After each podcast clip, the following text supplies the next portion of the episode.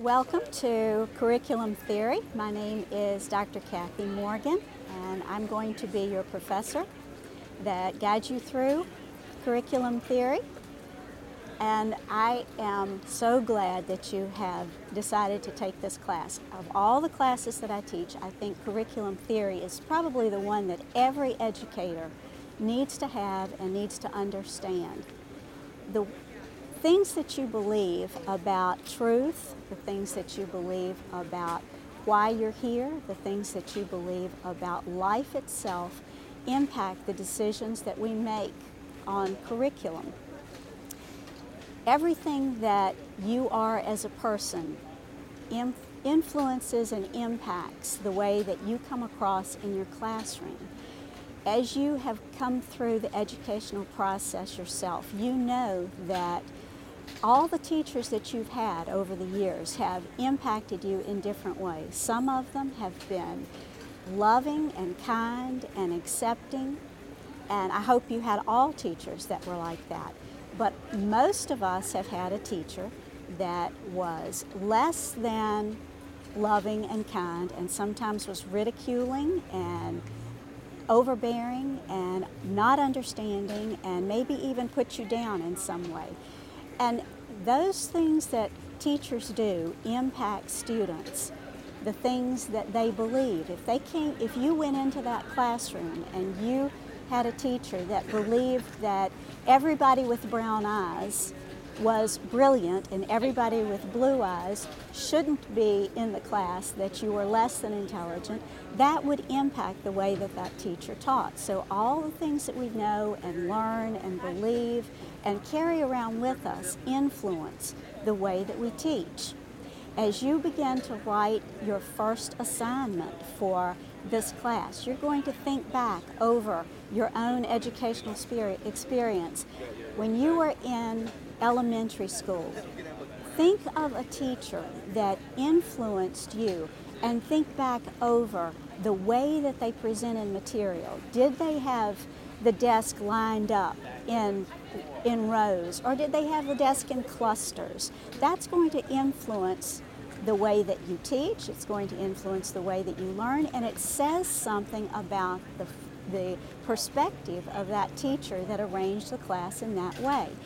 As you think about the perspectives of education, and those things are the idealism and the realism, pragmatism and existentialism, essentialism, those pieces that form the core of the way we believe definitely impact the choices that we make for material.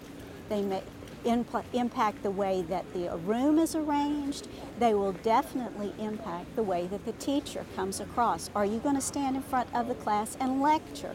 Then probably you are a, a realist or an idealist and you would be imparting information that you felt was realistic and important for those students to learn. That's called more of a traditional way of teaching. Or are you a modernist? Are you a postmodernist? Do you believe that students should decide themselves what they should learn? All of those things impact education and the decisions and the things that we do in a classroom.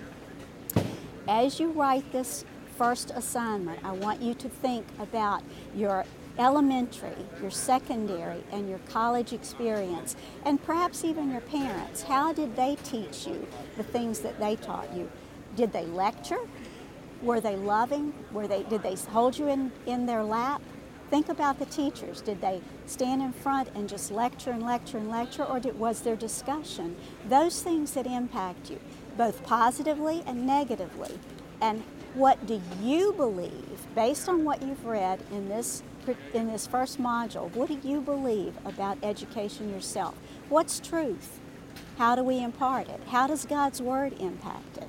The biblical perspective needs to be included in absolutely every lesson that you submit for Education 771. That means that you would look at those teachers and compare the way that they teach to maybe the way Jesus taught. It doesn't have to be that you buy in and pretend to me that you are a, a believer if you're not.